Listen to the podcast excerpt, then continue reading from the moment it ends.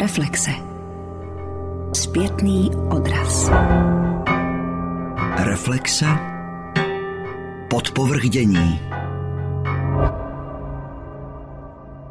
Pražské A studio Rubín na Malostranském náměstí se nachází v budově pozdně středověkého domu u tří korun, který byl postaven okolo roku 1465 a později sloužil jako špitál.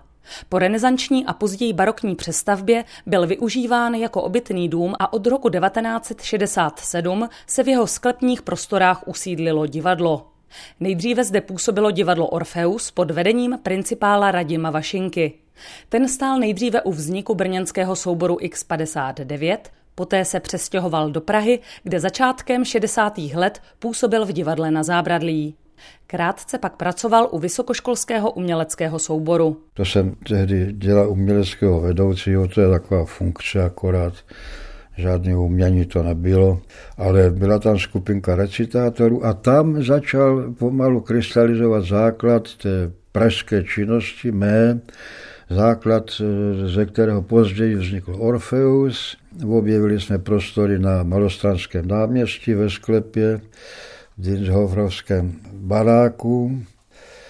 Tam byl sklad, oni nám to postoupili a tak dále a tak dále. To bylo dlouhé vykládání a tam vznikl starý Orfeus. A jako na potvoru přijeli Rusáci, takže jsem byl probuzen telefonem, že jsou tady Rusáci, tak jsem šel do divadla, tam jsem zbudil v hadrech, v kostýmech tam eh, nocující členy divadla Orfeus a v podstatě tak byla zahájena de facto likvidace toho, co jsme ještě ani nestačili vybudovat. Něco se tam udělalo. Byly tam zajímavé věci, československá premiéra Brechtova Bála třeba, dlouhá, nádherná inscenace, tak já si myslím, že nádherná inscenace Kundera se přišel podívat na to, Sokolovský tam byl takový brechtovští interpreti a došlo to uznání. Růževiče jsme dělali kartotéku taky v československé premiéře. Pan Konupek nám přinesl, když se vrátil z Paříže, tak nám přinesl ukázky zajímavého autora a tak vznikly první inscenace minikomedii Piera Henri kterého jsme po léta neopustili při veškerém putování po Praze. Když to bylo nejlepším, tak se dostavili pracovníci, kteří doprovázeli ataše sovětského velvyslanectví. Zrovna když jsme hráli čaj Šárky Smazalové a tam vystupovali ruské postavy, tam se střílelo, a byly tam věty, které zřejmě vzbudily pozornost onoho Ataše. A druhý den už jsme nebyli. Bylo pár telefonů a tím byl skončen Orfeus na Malostranském náměstí, abychom se tam v životě už zpátky nevrátili.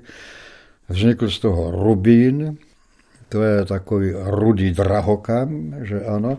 Název vymyslel sám soudruh Mohorita, jak jsem se později dozvěděl. A jmenuje se to tak podnes. Hrdě nesou tento název, když jsou experimentální divadlo kapitalistického údoby vývoje naší vlasti. Základem repertoáru divadla Orfeus byly hry Žaka Préverta, Reného de Obaldii, Piera Andriho Kamiho či Bertolda Brechta.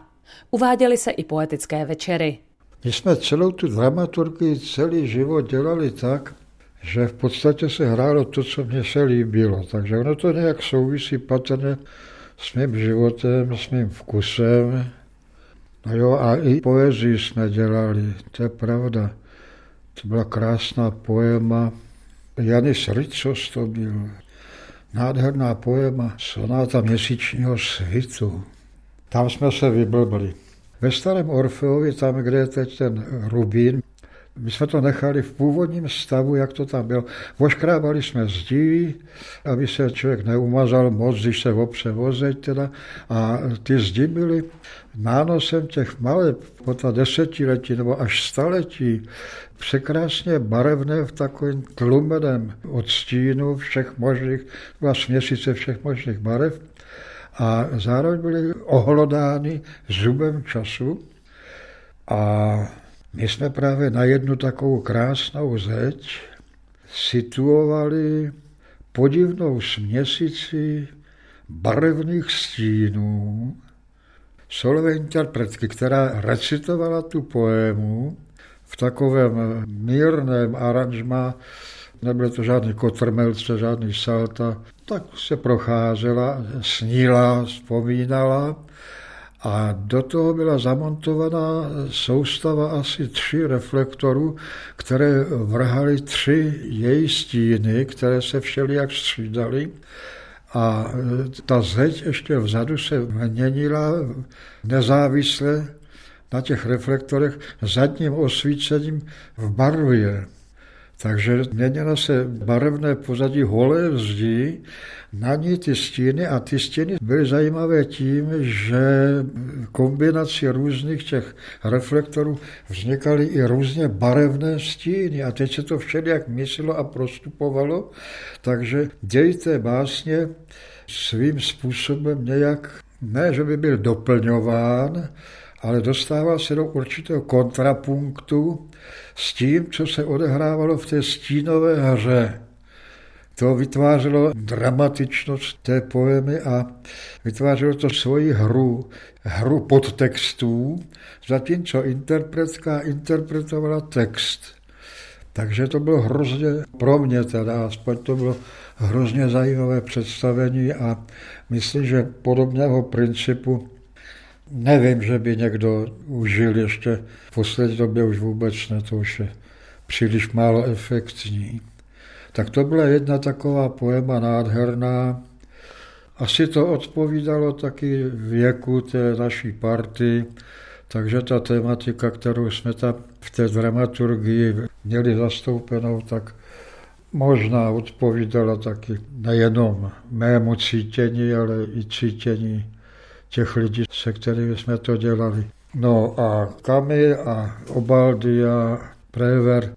Navíc to byli autoři, a to bylo asi rozhodující, kteří psali drobné věci, drobné hřičky takové a v silách amatérského spolku, který jsme tehdy byli, nebylo uskutečnit nějaké takové tradičnější pojetí činoherního charakteru, který ještě navíc by do toho prostředí vůbec nešlo. Tam to ještě všechno ruku v ruce. Prostředí, dramaturgie, herecký styl, i to obecenstvo, docházelo tam takové podivné jakési jednotě. A hlavně měli jsme to, co mi kdysi zdůraznila opovrhovaná paní Pelikánová, která se zvrhla v takovou zuřivou bolševickou recitátorku, ale měla své nepochybné svého času, měla nepochybně své umělecké kvality. Tam mi zdůrazňovala jednu věc, že u divadla je hrozně důležité, když mají diváci a herci společný strop. A to je velmi přesné vyjádření toho, čeho se drží člověk potom postupně celý rok. I když v současném divadle tam jsme si vytvořili jakousi takovou scénku, ale je tak nedokonale oddělená od toho hlediště, že se dá říci, že pořád dodržujeme tu jednotu společného stropu z diváky a to je předpoklad potom té společné atmosféry, že vůbec nejsme odděleni od toho publika. Tak to vzpomínal Radim Vašinka v archivním záznamu Českého rozhlasu na začátky divadla Orfeus v prostorách Hrubínu. Od roku 1972 zde působil již stálý a profesionální soubor divadla na okraji s uměleckým šéfem Zdeňkem Potužilem. Na počátku 70. let 20. století se divadlo na okraji prezentovalo osobitými interpretacemi poezie. Cílem souboru bylo vytvořit scénický ekvivalent básně. Divadlo na okraji inscenovalo také svébytné přepisy prós, například postřižiny podle Bohumila Hrabala nebo maestro podle Bulgakovova mistra a markétky. Ukázky ze dvou představení divadla na okraji komentoval v mikrofóru Československého rozhlasu v srpnu roku 1974 přímo Zdeněk Potužil. Je to takový zvláštní pořad, krátkej, 20-minutový, ze strašně známých takových mikrodivadelních her eh, polského předválečného autora Galčinského. Jsou to takový na první pohled takový jako až samoučelní hříčky, ale ve své podstatě jsou to teda obsahově teda hluboce proti měšťácky, proti různým nešvarům lidským zaměřený texty.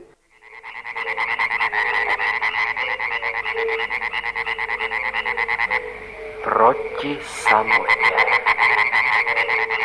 Proti obejmu Nechte mě, pane!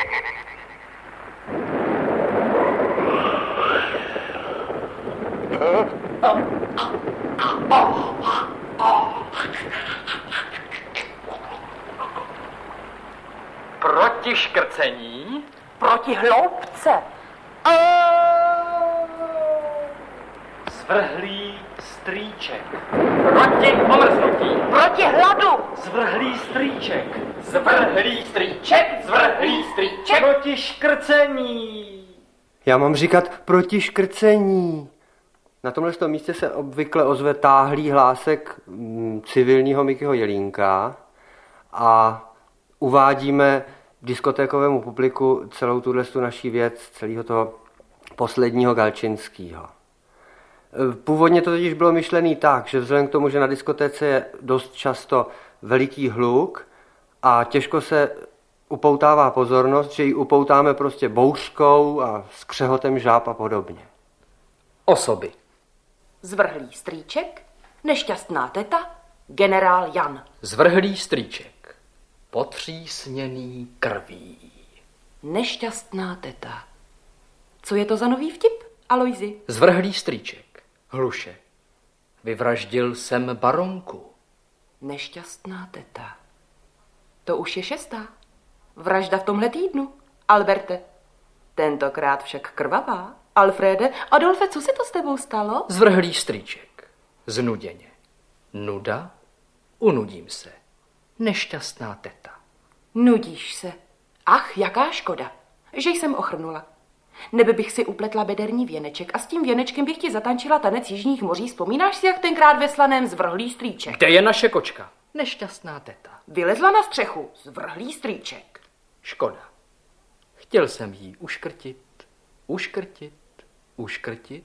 Nuda. My máme neustálý problém, že děláme profesionálně a na amatérský bázi a mícháme to dohromady. A vždycky, když nabereme ty nový lidi, tak s nima zkoušíme. Tak jsme si udělali takovou třívětou etídu na fantasticky krásné texty jugoslávského spisovatele Miroslava Karleži. A jsou to takové parafráze lidových balad. Vítr z medvednice, kumpán laní, na skřipky na dudy dal se do vrzání. Harfeník zagorský jarní vítr hrál, šišky žaludy i rákos rozhoupal. Přes vinice sklípky, přes pastviska vdál, se všemi klopotci otec jenž nám přál. Varhaník odvěký vítr zaspíval.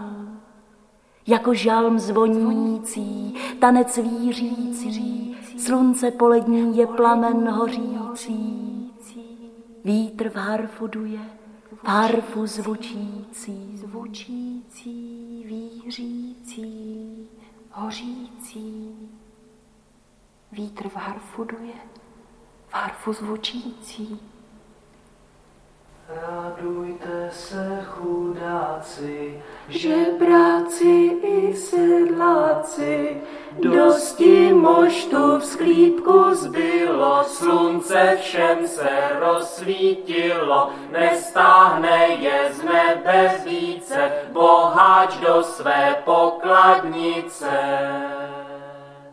Radujte se, nebezdary, rozpalte se, léta žáry, všechna parna, všechny stíny, výšiny i prohlubiny, červánky stín ve větvový, z měsíčního svitu v křoví, z babích let z parna a z vody dozrají nám sladké plody. Teatrolog Vladimír Just v knize Proměny malých scén píše, že divadlo na okraji pod vedením Zdeňka Potužila mohlo realizovat fantazíně nesmírně bohatý, ryze divadelní metaforický jevištní rukopis jen skrze dokonale tvárné, odpsychologizované a typicky groteskní herecké výrazivo, zejména ženských opor souboru, kterými byly Iva Hitnerová, Radka Fidlerová a další.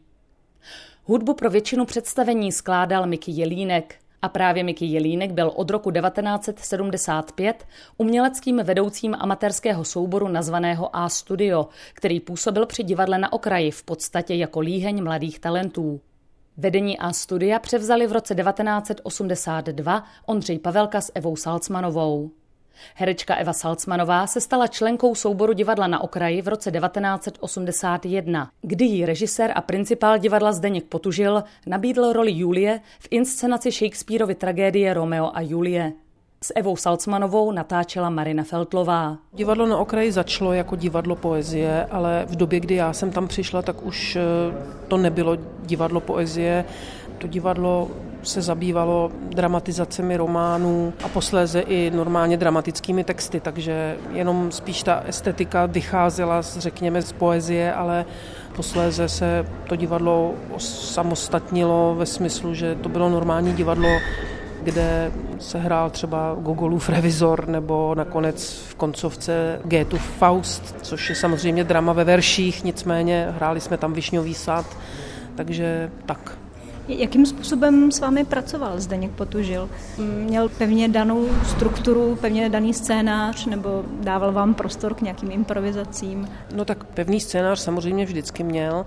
A jakým způsobem pracoval Zdeněk Potužil jako režisér, to je téma na seminární práci, takže obávám se, že to tady ve třech větách nedám úplně plasticky dohromady. Byl to režisér, který se vyznačoval ohromnou energií. Řekněme, že herce motivoval jinak, než bylo v té době zvykem, to znamená ne úplně třeba psychologicky, spíše metaforicky.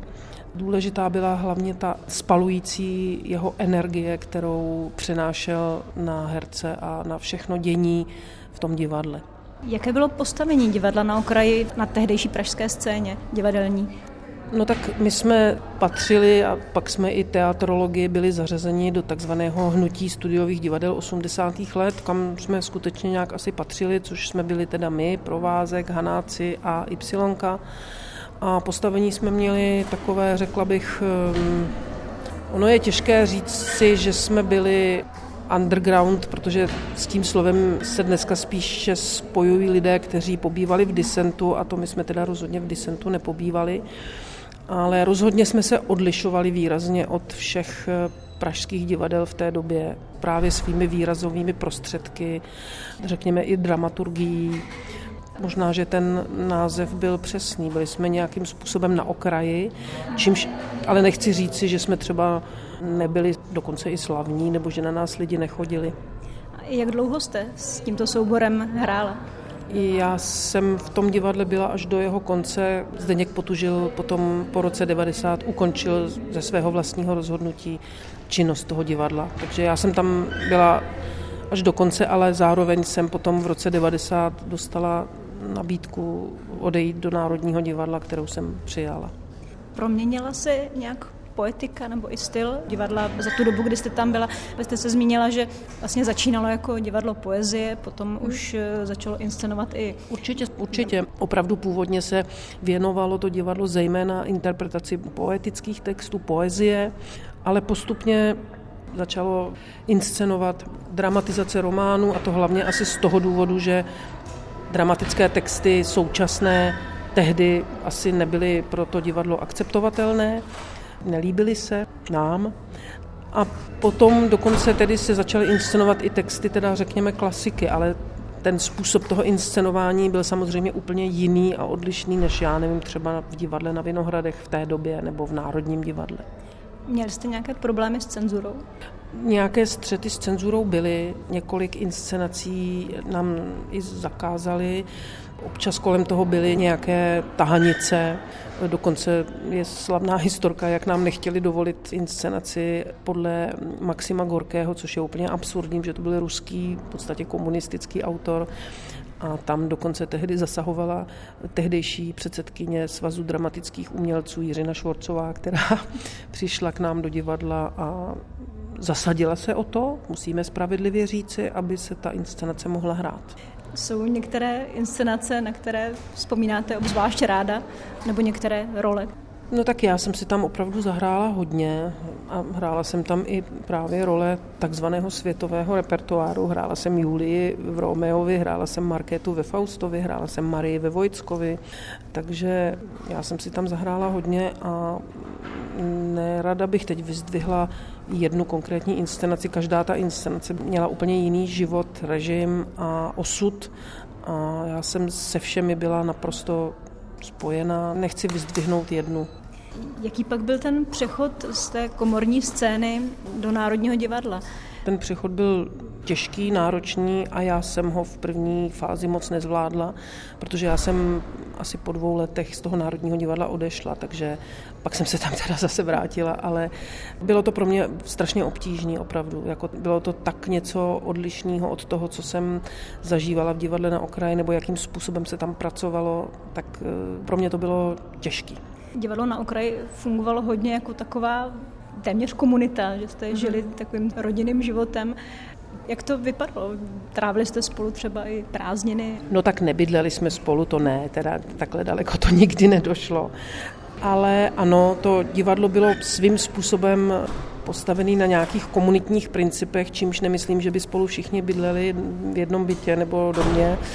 Spíše šlo o nějaký vnitřní systém toho divadla, například třeba i systém financování toho divadla, který byl založený na nějaké, řekněme, komunitní dohodě. A e, trávili jsme tam celé dny, protože jsme zkoušeli, hráli, zkoušeli, hráli, zkoušeli, hráli a mnohdy se ty inscenace třeba zkoušely potom někde venku, třeba u někoho na chalupě, takže i část prázdnin jsme občas spolu trávili. Vracel jste se potom i nadále do Rubínu na inscenace dalších souborů? Určitě, já jsem tam dokonce pak i hrála, už to nebylo divadlo na okraji, ale několikrát jsem se tam vrátila, jednak jako herečka a jednak jsem samozřejmě sledovala a sleduji dodnes, co se tam děje. Bylo tam potom několik ér, pak byla éra Davida Česaného, pak byla éra Petra Kolečka, takže jo, s Rubínem pořád držím nějakou pomyslnou hedvábnou šňůru. Určitě jsem tam viděla inscenace třeba Jana Friče, režíroval tam Honza Holec, Ondra Pavelka tam režíroval.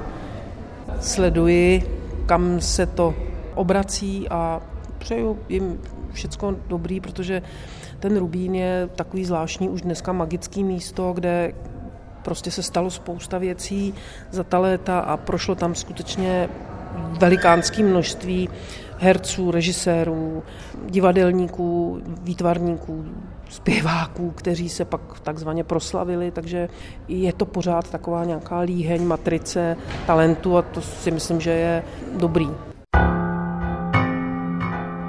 Divadelní publicista Vladimír Mikulka objevil Rubín jako divák v 80. letech. Později se do něj začal vracet nejen jako divadelní publicista, ale také jako člen souboru Antonín Puchmajer DS, který v A studiu Rubín také působil. Rubín bylo tehdy jedno z pražských divadel, kam člověk, pokud se o divadlo zajímal, byť zcela vlastně tehdy ještě naivně jako ten 16-letý nebo 17-letý středoškolák, tak tam nakonec došel, protože těch scén, kde se hrálo takové jakoby svobodnější divadlo, tak v Praze zas nebylo tak moc. Ale vždycky tam dělalo vlastně komorní studiové divadlo, což je samozřejmě dané tím, že to je sálek, kam se vejde 60 lidí nebo 70, když jsou hodně naskládaný takže se tam nic velkolepého v tomto smyslu dělat eh, nedalo. A co do toho statutu, tak tady je potřeba říct jednu věc a to, že dneska se říká A studio Rubín a myslí se tím celý ten sál, ale to zdaleka není takhle jednoduché. Rubín byl a pořád je de facto stagiona, kde občas byl nějaký rezidenční soubor, který to tam vedl a jakoby strhl to na sebe.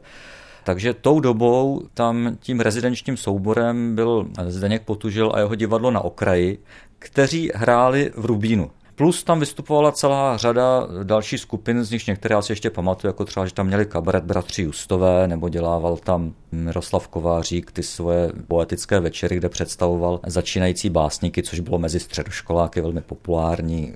Žádný středoškolák nemohl absolvovat střední školu, aniž by na tom aspoň jednou byl. Nicméně divadlo na okraji to byl vlastně profesionální soubor, byť spolupracovali s celou řadou herců a dalších tvůrců, kteří asi profesionálové tak docela nebyli. Nicméně, když potužil, se rozhodl zakončit činnost divadla na okraji, což bylo tuším v roce 1987. On jako poslední inscenaci udělal Fausta, což byla taková velkolepá věc, která měla ještě premiéru v Rubínu. Si ještě pamatuju, jsem tam viděl, kde ještě hrála Market Kulenka Machoninová, což bývala hvězda divadla na okraji. Ale pak už mu to bylo malé, takže dokonce to přenesl. Já jsem to tak viděl ještě jednou a to hráli na Chmelnici, která byla větší a tam už pak hrála Eva Salzmanová. Takže tahle ta etapa skončila a do popředí se tam dostal mezi tím už zprofesionalizované A studio, které vedl nejdřív Pavelka se Salzmanovou, potom to vedl David Česaný, který tam právě přišel ještě jako středoškolák, jakožto amatér a postupně se vlastně vypracoval na režiséra a takového, dalo by se říct, uměleckého šéfa. Vždycky v tom Rubínu to bylo tak, že se tam střídal ten rezidenční soubor, plus tam hrála celá řada eh, různých hostů, konaly se tam koncerty a tak dále. Že málo kdy nebo v málo kterém období, aspoň pokud já vzpomínám, tak to mělo nějakou úplně jednoznačnou dramaturgii v tom smyslu, že by tam byl prostě domácí soubor, který by to obhospodařoval úplně všechno. Významnou érou Rubínu bylo dozajista působení divadla na okraji. Je možné ho srovnávat s jinými v té době působícími soubory a to nejen v Praze? Já si myslím, že kdybychom s někým srovnávali divadlo na okraji, tak bychom to měli srovnávat s Hadivadlem, měli bychom to srovnávat s Husou na provázku a tak dále. To jsou vlastně ty generační souputníci a myslím si, že s těmi byli v celku srovnatelní. Možná divadlo na provázku bylo ambicioznější a mělo vlastně jakoby větší přesahy pak i do zahraničí a tak dále. Ale myslím si, že kdyby Potužil toho nenechal v těch 80. letech a kdyby to divadlo jaksi pokračovalo podobným způsobem, jako pokračovalo Hadivadlo nebo jako provázek, čili de facto jako značka, ve které se pak už můžou střídat další tvůrci. Takže by dneska mohli být zhruba tam, kde je dneska Hadivadlo nebo divadlo na provázku, což je samozřejmě čirá spekulace. Těch 15 let zhruba od začátku 70. let do poloviny 80. let to bylo to divadlo na okraji jako jedno z nejvýznamnějších takových těch normalizačních studových scén. To byla taková šedá zóna, kde se za cenu jakých ústupků vlastně hrálo divadlo, které bylo relativně svobodné, ale zase je to potřeba brát jakožto svobodu ve velmi omezeném prostoru, která byla tak trochu ve stínu, bylo to malé, ale to myslím, že v tomhle tom se nějak zvlášť nelišili od toho, jakou svobodu měli a jakou si dokázali vydobít ty scény typu už zmiňované Husy na provázku nebo Hadivadla. Jestli byl Potužil a divadlo na okraji nejsilnějším obdobím toho, co se v Rubínu odehrávalo, těžko říct, je to docela dobře možné. Ono je to dáno i tím, že se opravdu to odehrávalo v úplně jiném prostředí a ta konkurence byla nesrovnatelně menší než dnes. Dneska je takovýchhle souborů desítky. Tehdy jich bylo fakt pár, v Praze byli téměř jediný. Ale že to je výrazná kapitola v rámci celého českého divadla, tak o tom rozhodně není sporu. A kdybychom se na to dívali z hlediska toho prostoru, tak je to jedna z těch významných kapitol. Po revoluci se A studio profesionalizovalo. V letech 1991 až 1995 byl David Česany režisérem a uměleckým šéfem v tomto prostoru. Nejvýznamnějším počinem v této době byla série her od Josefa Topola. Divadlo také pokračovalo v tradici poskytování prostoru mladým hercům, režisérům a hudebníkům. V roce 1997 se stal uměleckým šéfem tentokrát již A studia Rubín Ondřej Pavelka. Od roku 1998 působil v tomto prostoru jako stálý soubor divadlo na blízko, bývalí studenti katedry alternativního a loutkového divadla Damu. V sezóně 2008-2009 dochází ke změně vedení divadla a A Studio Rubín opět začíná vytvářet vlastní stálý domácí repertoár, který je tvořen autorskými inscenacemi. Uměleckým šéfem se stal na dalších sedm let Petr Kolečko. My jsme od začátku spíš hlavně počítali s nějakou partou lidí, bylo jasné, že tam bude dělat prostě Dan Špinar tehdy, že tam bude dělat Honza Frič, prostě lidi z mýho ročníku a lidi, se kterými jsem se potkal, Tomáš Svoboda za začátku, s kterým jsem pak zároveň spolupracoval na větších scénách. Jako jediný, co ještě byla, kromě toho autorství, taková si myslím druhá nožička té dramaturgie, bylo to, že byla asi možnost tam vidět hodně natěsno herce, který normálně působili spíš na větších scénách nebo v televizi. Jinak, že bychom něco narazili, vždycky jsme se s tím nějak jako poprali. Ano, čas jsme sáhli vedle, pár představení se asi úplně nepovedlo, což je asi přirozený, ale myslím, že jsme měli tu procentuální úspěšnost toho, že ty představení jako fungovaly, takovým nějakým základním způsobem, tak jsme měli docela vysokou. To se nám vždycky stalo třeba jednou za rok, že třeba jedna instance ročně byla taková trefa vedle. Stotožnil byste se s označením generační divadlo? Přiváděl jste si své kolegy, spolužáky z DAMu a témata která vás zajímala, o kterých jste psal, které jste režírovali? Byla to nějaká generační výpověď? Ono se to o tom hodně říkalo, ale já si to moc nemyslím, protože že se právě do toho přiváděli jako herci, hlavně herci starší generace, kteří měli zájem dělat s náma mladejma. Eva Salcmanová, Ondra Pavelka, Zdena Hadrbolcová, tam byla třeba Dana Botulková, další lidi, já nevím, Pavel Rimský. Nejsem si jistý, jestli tohle je generační divadlo. Já jsem o tom nikdy jako o generačním divadle nepřemýšlel. Pro nás byla důležitá nějaká jako laboratorní funkce. Já jsem vlastně strašně tolerantní holka. Mě třeba ani nevadí, že u nás ve škole od Galavice za mnou sedí kluk, který je jako u nás na stipendium.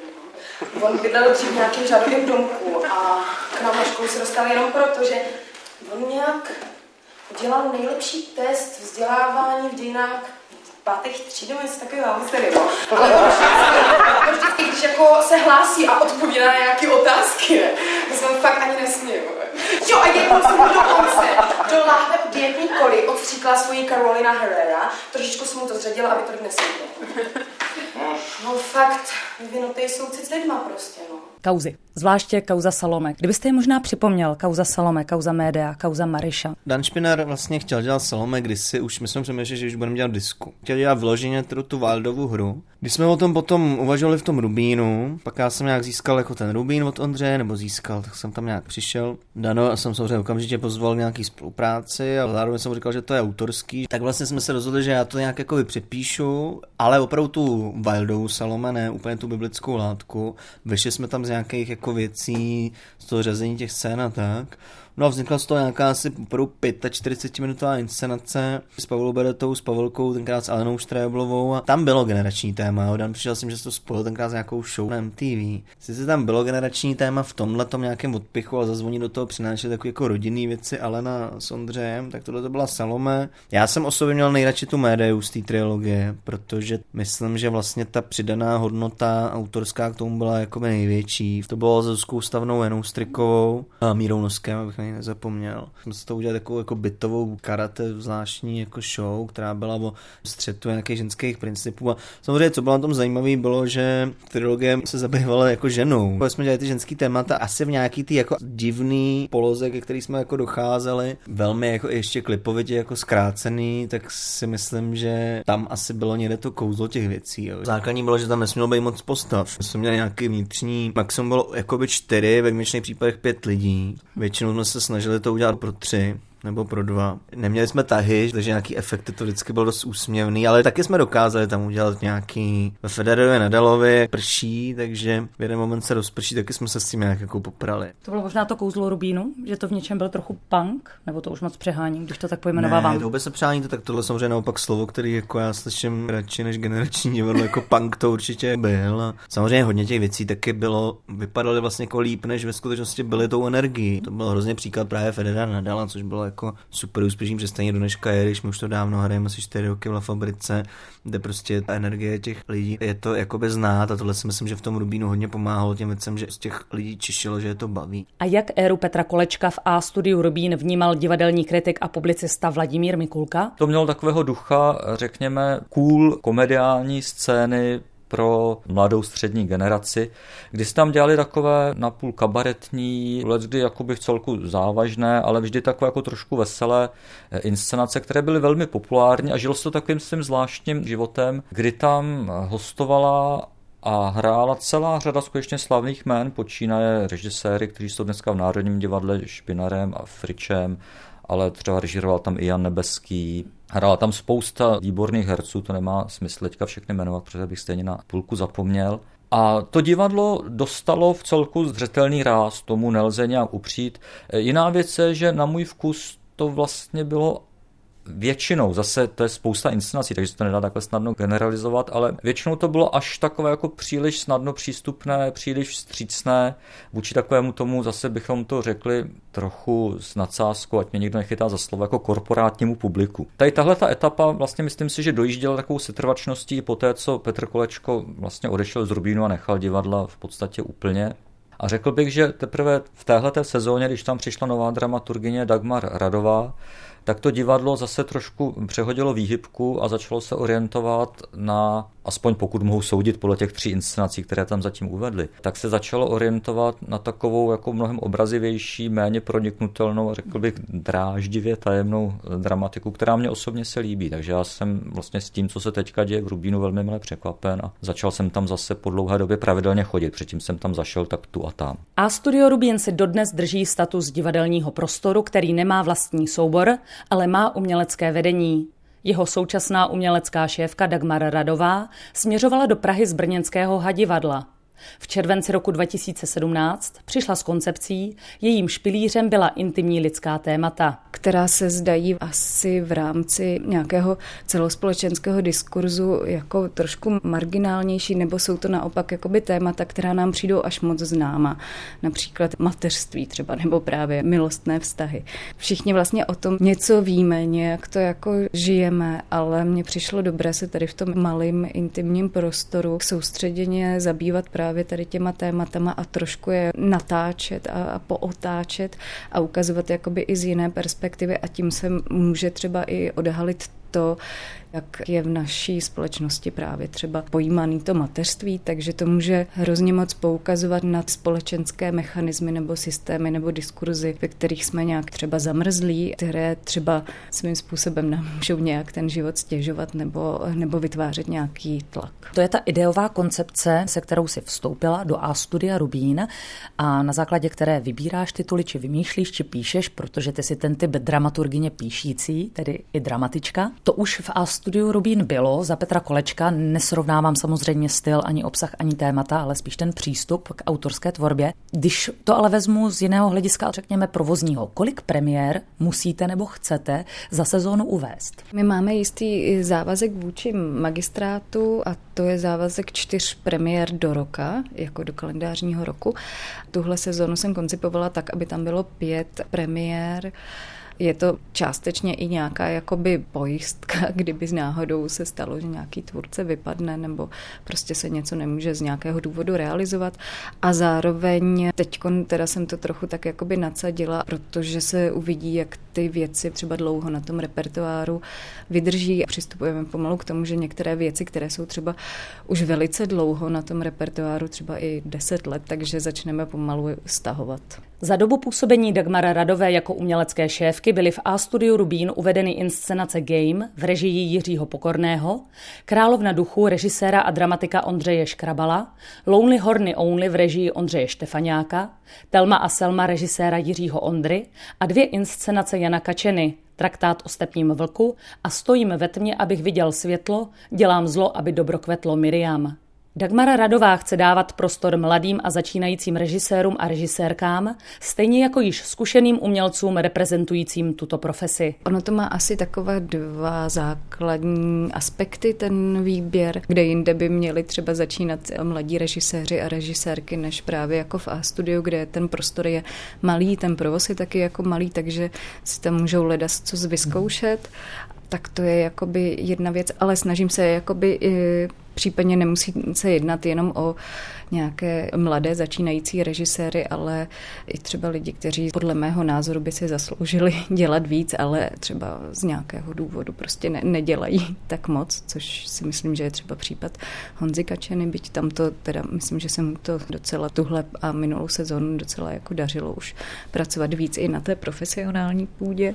A pak samozřejmě ten výběr je hodně orientovaný taky na to, Jestli si myslím, že ti režiséři nebo režisérky, jestli sledují třeba podobná témata, kudy se ta dramaturgie vydává, abych jako nenutila něco, s čím oni třeba nějak vnitřně nekonvenují. A zároveň hledám takové tvůrce, kteří mají v sobě, nechci říct úplně jako progres, ale že nejdou úplně nějakou jakoby konvenční nebo tradiční cestou, které třeba nějak jako i přitahuje ten hrozně jako malý a specifický umělecký prostor. V Praze je obrovská konkurence, co se týče nabídky divadelních představení.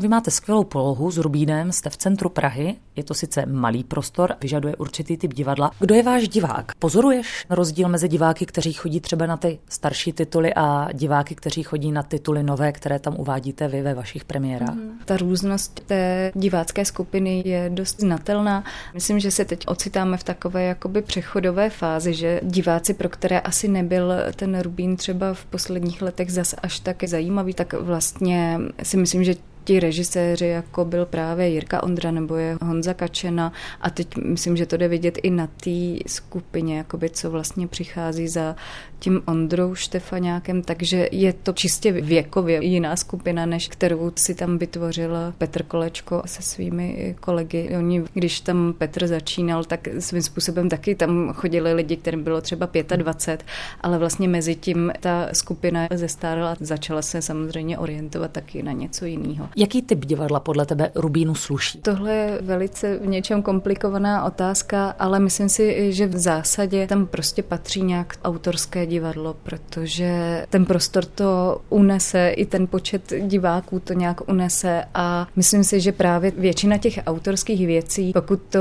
třeba ten eh, režisér nebo ten tvůrčí tým nedělá už opravdu nějak jako dlouho, tak je to vždycky vstup na tenký let a myslím si, že právě takovéhle jakoby intimnější prostředí je proto jako lepší. Zároveň si myslím, že tam pak, co se týče už konkrétně nějakých i jako čistě divadelních prostředků a tak, tak tomu prostoru sluší to, když je to orientované hodně na ty herce a na jejich jako promluvu. Stanovila jsi nějaký cíl na začátku, když si vstupovala do funkce umělecké šéfky a studia Rubín, kam by si tento prostor divadelní chtěla posunout, jak bys ráda, aby se proměnila? Co se týče těch konkrétních cílů, tak když jsem si to nastavila tak trošku abstraktněji, aby prostě se tam dělalo dobré divadlo, aby tam v tom prostoru vyrostlo aspoň pár nových lidí, kteří pak vstoupí do toho českého divadelního života a zároveň, aby tam byly podmínky takové pro ty tvůrce, aby tam, i když jsou to třeba tvůrci už jakoby zkušenější a dělají pravidelněji a častěji, tak aby to pro ně bylo místo, kam se budou rádi vracet a aby tam zažívali nějaký pocit umělecké svobody. Důležitá je právě obnova té divácké skupiny a to, aby tam prostě začali chodit třeba noví lidé, hlavně teda tím, jak jsme teda orientovaní, tak jako mladí diváci, aby ten Rubín je doprovázel pár let v jejich životě a stal se nějakou opravdu třeba jako srdcovou záležitostí. Do konce sezóny uvede A Studio Rubín ještě tři premiéry. Jednu z nich bude režírovat Jan Frič. Jeho autorský titul se týká syndromu vyhoření. Následně v režii Lucie Ferencové bude uvedeno monodrama Klaunovi názory podle románu Heinricha Böhla se Šimonem Krupou v hlavní roli. A na závěr sezóny bude mít premiéru inscenace Věci podle hry George Pereka v režii Evy Rysové.